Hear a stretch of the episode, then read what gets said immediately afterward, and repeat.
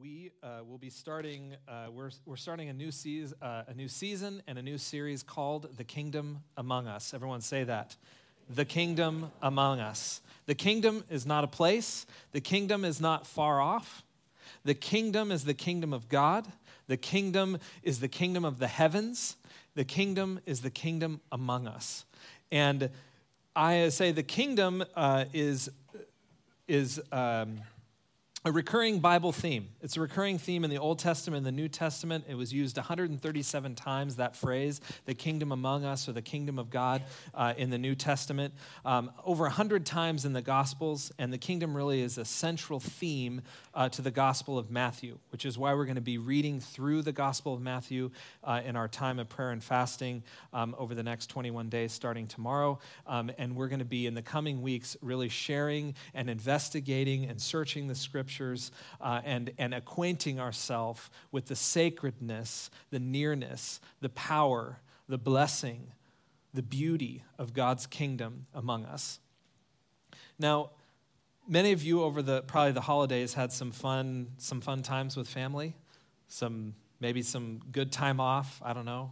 Anybody? Or was it just all doldrums for everyone? No. Well, one of the favorite things, um, my favorite part of the kind of the time off um, was actually we got I, we got the opportunity to go to um, a, a, candlelight um, service of.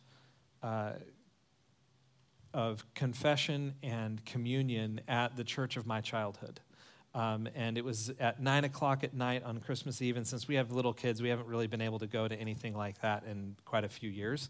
Um, and I, it, was just the beauty that was in the service. It's a liturgical church, um, and so um, there is this there is this call and response. There's prayers together. There's readings and responses of choruses and responses of carols, and it really seemed like the pastor was more like the conductor of a symphony um, than necessarily putting on a worship service for a congregation. Like we were all part of it together, um, declaring and confessing the gospel of the kingdom and the good news of Jesus Christ all together um, as one. We were all in it and we were all participating in it together. And it really just, it just deeply moved me. Um, and that may not be surprising to you, but it was surprising to me. And it was surprising to me because I didn't expect to be moved. I had attended the Christmas Eve candlelight service so frequently as a child that in my head it had become dull and unoriginal. I thought I knew the rituals so well that in fact I didn't know them at all. Sadly, this sums up much um, of how I remembered the church as a whole for a long time. And that is really the problem with familiarity or over familiarity. Familiarity actually breeds unfamiliarity. Um, and over time, we, we think we can know something that we don't really, we stop to know it at all. And eventually, as Geoffrey Chaucer said in the 14th century in the Tale of Melibee, he said, familiarity actually breeds contempt. We experience this at restaurants. Um, we like to go to the same restaurants. Most of us, we have a few places that we, you know, we pick out and we go and we like to order the same food over and over. And the more we become familiar with the place, uh, the more we expect the best parts just to be part of the deal. It becomes the baseline. We expect our favorite dish to be on the menu, uh, and when it's not, then we become upset. We expect the service to be how it's always been, and then when it's not, we become upset. We expect the place to not have any young children or loud people in it, or you know whatever it is, and all the the things that we like, we become familiar with. We start begin to expect as part of the baseline, and only the things that come to interrupt or to disrupt disrupt or to frustrate or different things, those become more and more amplified. Can I get a witness?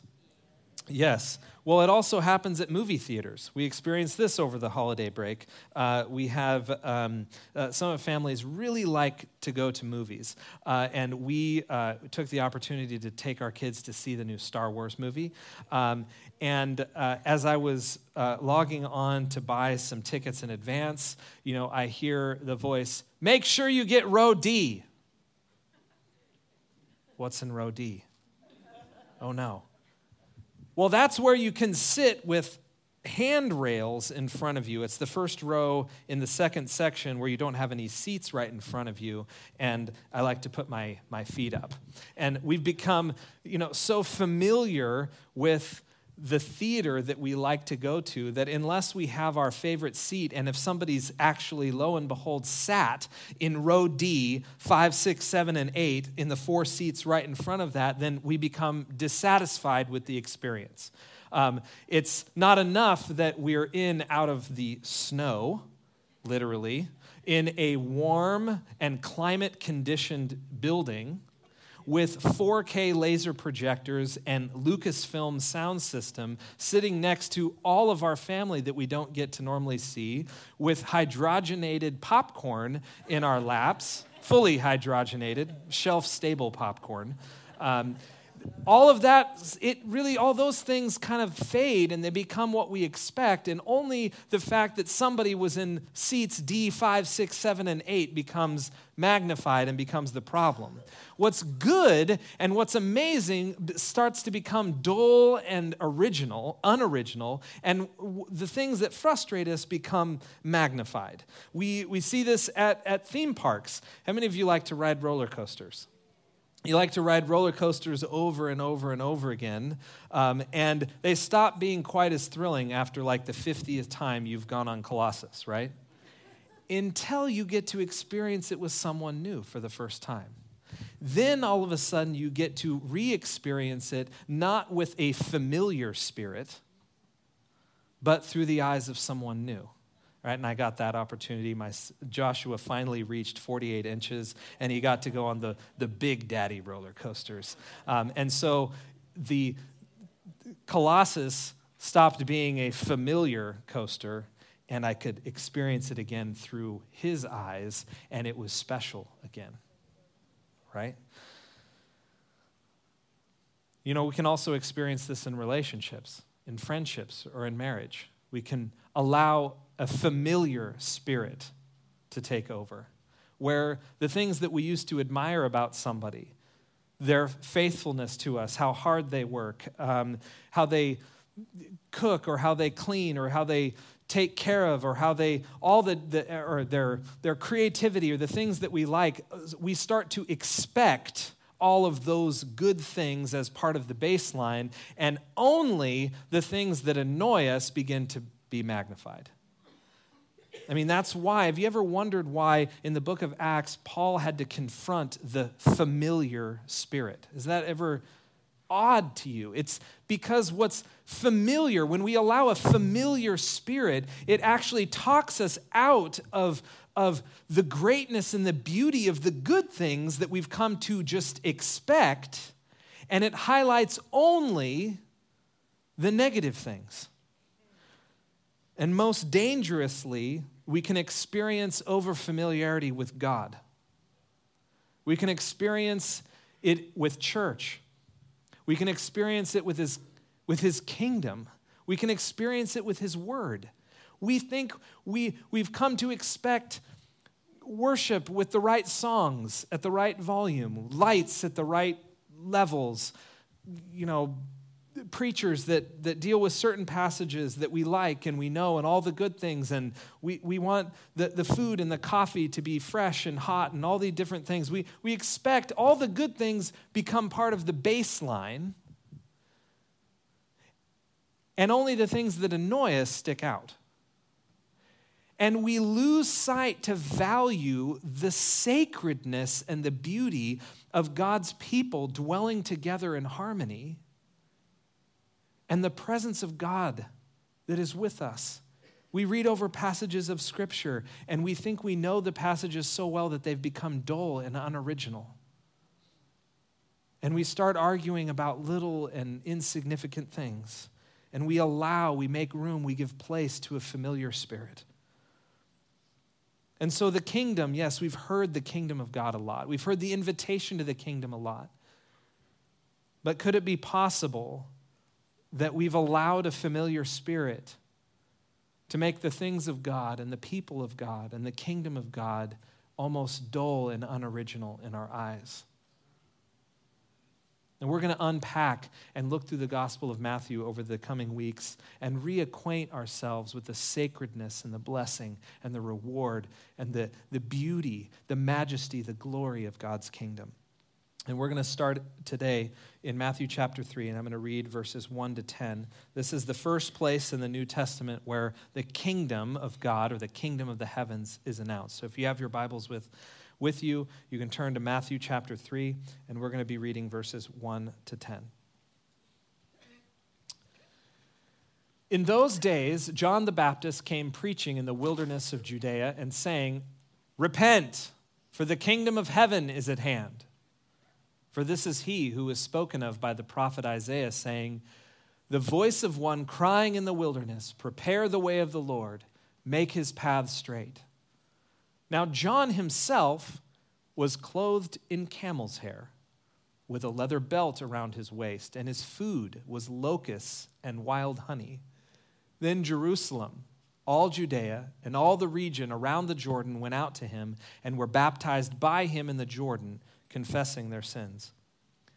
But when he saw many of the Pharisees and the Sadducees coming to his baptism, he said to them, Brood of vipers, who warned you to flee from the wrath to come?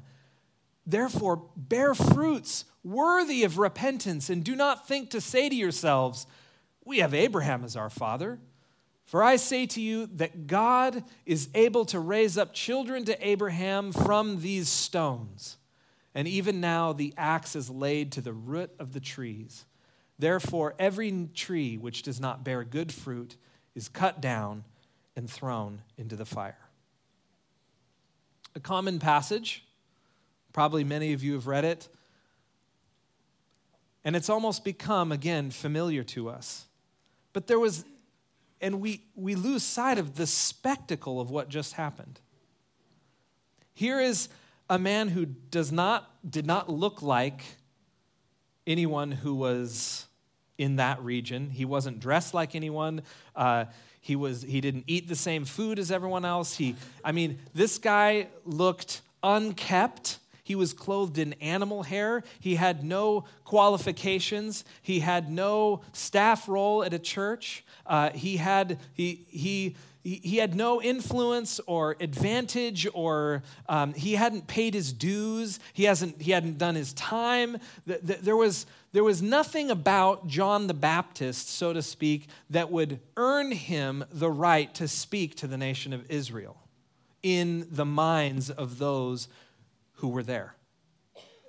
And when he came in preaching, there was something so significant and so articulate and so anointed about what he was saying that pricked the hearts of people. And these people weren't, these people were, were the children of Israel. These people were the ones that had been used to following the religious customs and the rituals that were set forth by the Pharisees. They had been used to dealing with sin uh, by going through a ceremony and a festival and bringing a sacrifice and bringing different things, and that's how you dealt with it. And and they had been used to this process, this, this, this culture that had been established. And John was not even ceremonially clean. John was not, was not, he was in no way qualified to even come and share in those ceremonies that were happening. And yet, when he came announcing, it was so unfamiliar, it was so it was so pointed and so articulate that people left their, their daily lives. They, they, instead of going to where they were going, they came out to the river and they repented. They laid down their former lives, the things that had been happening before.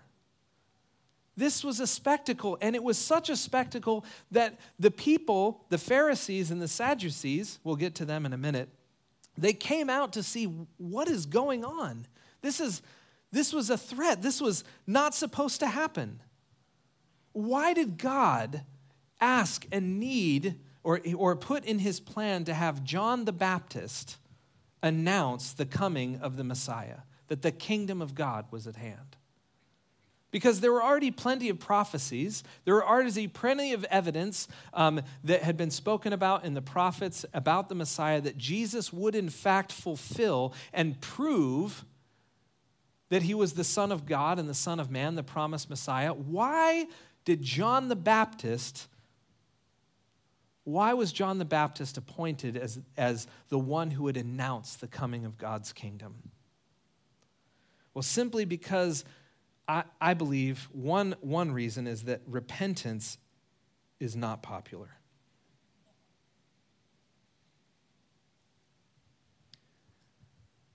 Repentance is not popular.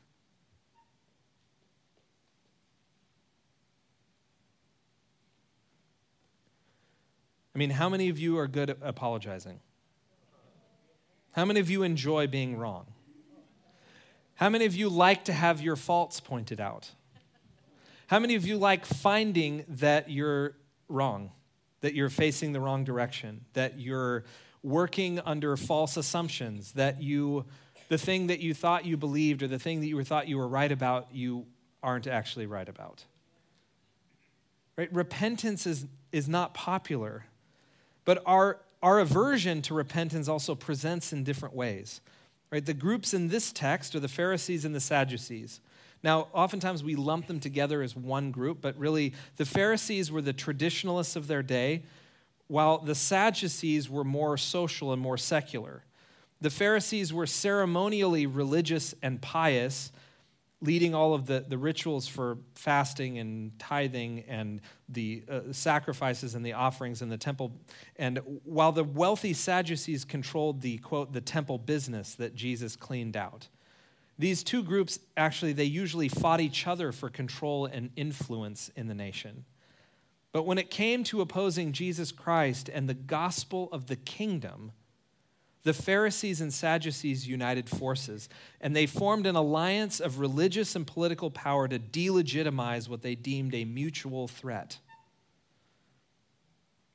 You know, like the Pharisees and the Sadducees, when we believe we have an advantage, or we believe we've paid our dues, or we've earned some right or privilege or role, or, or we, we've done our time, we, it's our turn. When we believe we have an advantage, we don't like finding out our credentials are no longer valid.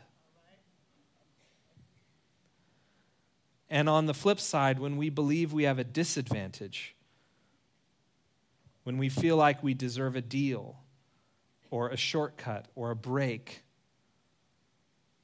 we don't like to find out that we also have to admit that we're wrong. It seems unfair. You know, as I mentioned, we, we got to spend some time at Magic Mountain, and really, theme parks are micro economies of privilege and really appealing to our, our, our worst natures. I mean, there are the daily pass people, there are gold memberships, there are platinum memberships, there are diamond memberships, there are diamond elite memberships. And when you pull up to enter the park in your car, yes, there are there's the lines, the car lines for the daily pass people. But then, you know, for us kind of middle of the road gold membership people, we go into this line. But if you have a family member that's a platinum member, then you can go in this line. And when you finally get up to the front, you have the opportunity to buy preferred parking and you don't have to take the tram with all the riffraff from the edge of the parking lot to the front. Or you could buy preferred plus parking, where you can get the first or the second row. Or if you're really special, you can buy valet parking. But it doesn't stop there. Then, with your Diamond Elite membership, you can go through the secret security line and only spend five minutes getting a body cavity check instead of 35 minutes with everyone else. And then, when you eventually get into the park, you realize that there are people who have spent money to get fast passes, and you only have to wait 50% as long in line. Or there are others that have gotten super fast passes where they only have to wait, they, they, they get 75% of their wait cut out. Or if you are willing to spend over $100 per person per day, you can get the ultra fast pass and you can avoid 90% of the line and be the target of, of irritation and frustration of everyone standing in the regular line as you keep walking by, right? I mean, and, and you wonder why in this the theme parks that are supposed to be this place of joy and fun, everyone's walking around and mad at the person for being able to go faster and trying to cut in line and get fours and irritated at the people in the fast pass line and the diamond elites and the golds and the platinums and how long it takes to get into security. And I mean, it's an economy that plays on really the worst parts of us. You know what? In the kingdom of God, the kingdom of God is not magic. The kingdom is real and amazing. But there are no gold memberships. There are no platinum memberships. There are no diamond memberships. There's no diamond elite memberships. There's no preferred parking. There's no preferred plus parking. There is no valet parking. There are no fast passes. There is one line and it's the best line. And when you go through the security checkpoint in the kingdom, it's not your talents or your merits or anything else.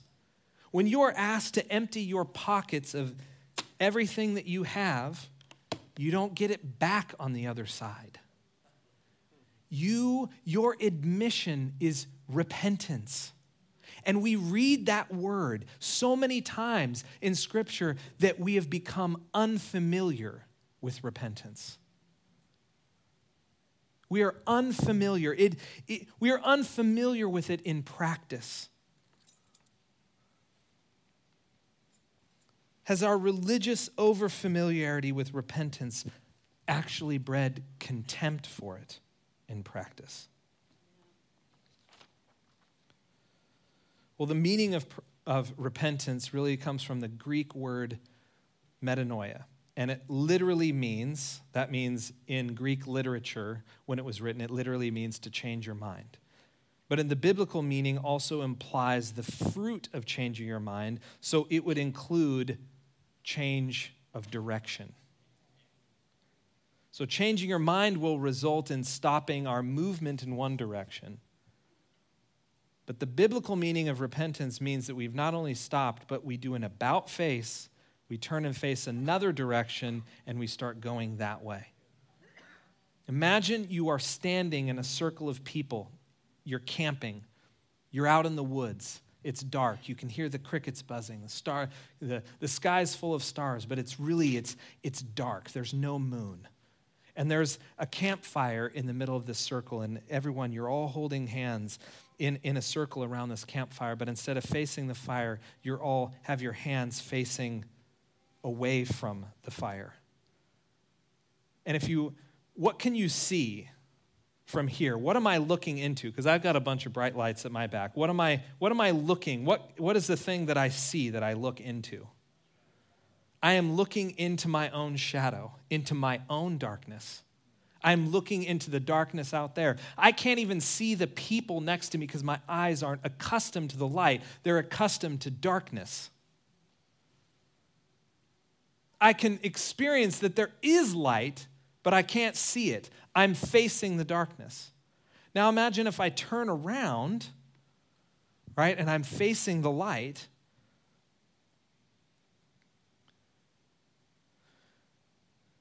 You no longer see only darkness. When you turn toward the light, your shadow, your own darkness is behind you. And when you turn toward the light, you can now see the other people who are standing with you. And you can see that the light is shining on everyone and that you are all connected in its radiance. So, making the decision to turn around, to turn away from shadow, to face the light, this is metanoia. This is repentance. But what I want to get at is that repentance is not just the security checkpoint to get into the kingdom. It's not just a one time event. Repentance or metanoia is a daily posture and a practice. Well, what do I mean by a posture and a practice? Well, there is no birth into the kingdom without responding to the call for salvation, renouncing your sin and turning from your own shadow of darkness toward the light of Christ the Savior. Acts 3:19 says, "And now you must repent and turn back to God, so that your sins will be removed and so that times of refreshing will stream from the Lord's presence." There is renunciation is the posture inside, reversal is the practice. Say that with me. Posture and practice. Posture and practice. So when I began to repent, and repentance was a season of time for me. That birthing was a season of time. I repented from my drug addiction. Well, I renounced that in my heart. But then the reversal was I took all my paraphernalia out into the parking lot. I poured lighter fluid on it and I set and I set it on fire, watched it burn up and never went back again. There is a renunciation inside, but then there is also a reversal of practice. I renounced many of the lusts that were in my flesh that were I, I, I fed and I stewed on this melancholy romantic secular music that that and i'm not saying that all secular music is bad or that anything or not to listen I don't go there i am I am saying for me, it was a stronghold. And I went there and it, and it made me, I wanted to lose myself in it. Well, I renounced. I don't want to feel angry and melancholy over this, this, this deeply like forlorn romanticism that was just prevalent uh, in this music. I renounced it inside. But the reversal was I took my 200 CD collection, I microwaved each one of them and watched them explode. There was a posture, a renunciation inside, but there was also a reversal, a practice that accompanied that. I know that's funny. It really happened. My wife witnessed that. We were not even dating at that time. Yes. There is also no growth in the kingdom without our obedience to Jesus' commandments and a childlike responsiveness as a disciple of Jesus, yielding to the teaching of God's word. James 1:21 says, "So this is why we abandon everything morally impure and all forms of wicked conduct. Instead, with a sensitive spirit, we absorb God's word, which has been implanted within our nature, for the word of life has power to continually deliver us." the, the posture is submission, the practice is teachability. Like when we, we, when we do our, our, our devotions, our bedtime blessings with our kids at night, um, we, that we're, we're going through the book of Proverbs um, almost on repeat. And so, right now, Proverb, last night, Proverbs 16, 22, and 23 um, goes, it talks about there's nothing more appealing than winsome words words that are life giving, coming from a heart of wisdom that brings sweetness to the souls around us and inner healing to the spirits around us. There's nothing more appealing than these winsome words. And the posture to receive that is Lord, where, where have I been facing my own shadow, my own darkness? Where have I had my back to you with my words? Where have I been critical and condescending? and I hear those words, the words that I've spoken either that day or in the coming, in, in the preceding days. And then the practice is, is Lord, I want my words to be winsome. I want my words to be sweet, to bring, um, to bring sweetness to the souls around us, to bring inner healing to spirits, and then to begin to walk that out, to practice it, to be teachable, to allow that, you know what? Your habits can change my habits can change. That is the, the posture and the practice of repentance in our daily life as we open the scriptures. But there is also no lifelong increase of fruit as a citizen of the kingdom without our willingness to accept the Holy Spirit's correction and guidance. Ephesians chapter 4 verse 30 says the Holy Spirit of God has sealed you in Jesus Christ until you experience your full salvation. So, never grieve the Spirit of God or take for granted his holy influence in your life. That, that phrase, holy influence in your life, is not in your favorite reading chair when you are have quiet and there's no kids running around and there's nothing distracting going on and you're you're not fighting a cough or anything and you have you know this pristine condition where you've opened and you're the birds are chirping at the sunrise and everything is perfect uh, or you're you're in your time of prayer and there's nothing agitating or nothing difficult going on and and th- this is not th- that's not the time what does it look like to bring repentance or that metanoia, that, that posture and that practice into your daily life? It's the holy influence. Will you receive and cooperate with the Holy Spirit's holy influence in your conversations, your arguments, with your spouse, with your friends, with your kids? with your coworkers, with messy situations, with your friends at school? Will you cooperate? With the holy influence of the Holy Spirit. A couple of weeks ago, I was having a very passionate argument with a brother in Christ over things that were very important to both of us. And we were, uh, we were, getting, we were getting into it. We were, and, and not at each other like name calling, but we were passionately disagreeing about how things like how we were reading what was going on and what was to come.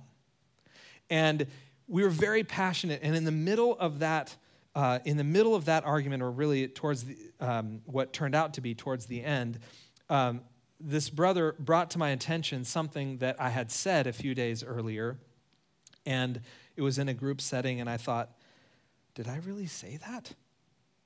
And then he started to explain the the, the perceived intentions behind what I had said that. And I thought, I, I don't think I was thinking that, but it probably wasn't too far off base from thinking that I had done previous to that moment.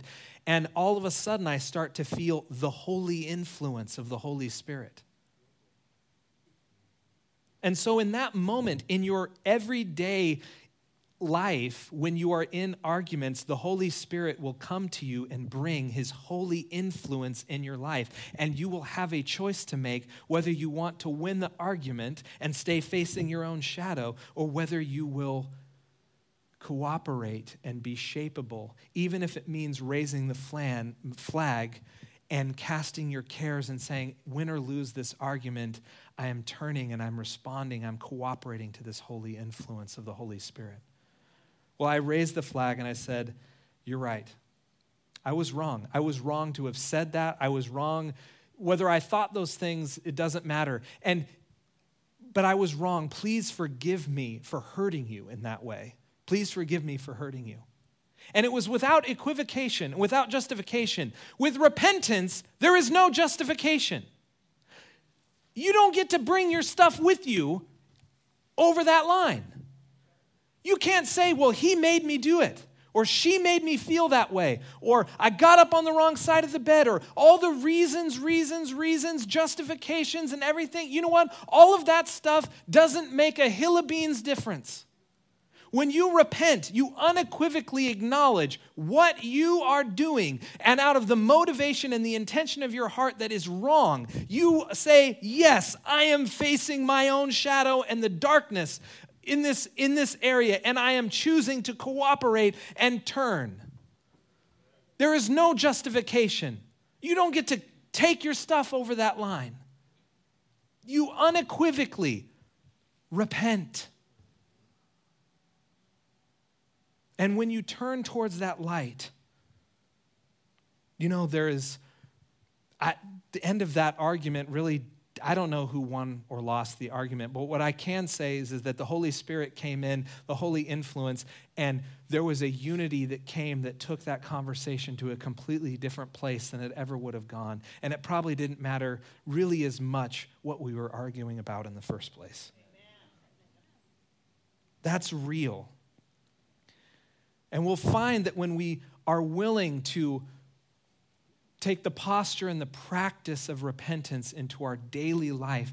We're not turning to face a, a kingdom that's a place that's far off.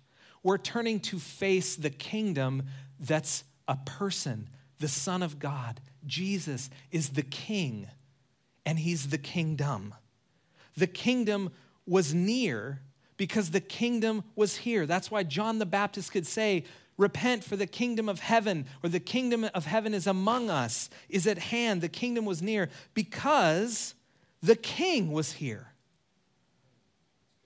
And his presence, the presence of Jesus, introduces a power, the power of the kingdom of God that, that means a new world of potential hope for us. Not, not just once at a past point in our history where we turned or went through the security checkpoint and after we die we get something. We are turning to receive the kingdom every day to be inheritors of the kingdom today. The kingdom refers to God's sovereign rule in the universe, and He is the King of the heavens. But more specifically, in this text, we find it refers to the entry of God's long anticipated Messiah, the promised Son of David, who would not only be the Savior and the deliverer and the King of Israel, but for all people. All nations, tribes, and tongues were promised recipients of this hope. And by declaring the kingdom at hand, John the Baptist was announcing that the rule of God's King was was about to overthrow the power and the rule of all evil, both human and hellish, and that further the kingdom of darkness would be confronted, and death and deprivation and disease and destruction levied by satanic power would begin to be overthrown. When you turn, you are receiving God's sovereign rule and all the blessing and the reward and the promise and everything that He deserves. You're receiving it into your own life in that moment every day.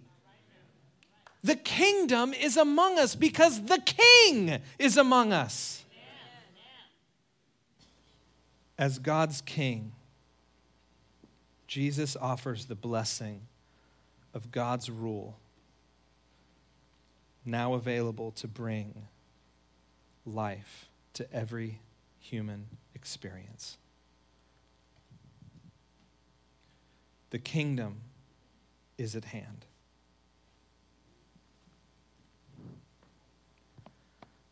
The way we receive the kingdom, the way we received the kingdom before, the way we receive the kingdom today, is by turning from our own shadow and facing the King. Yes,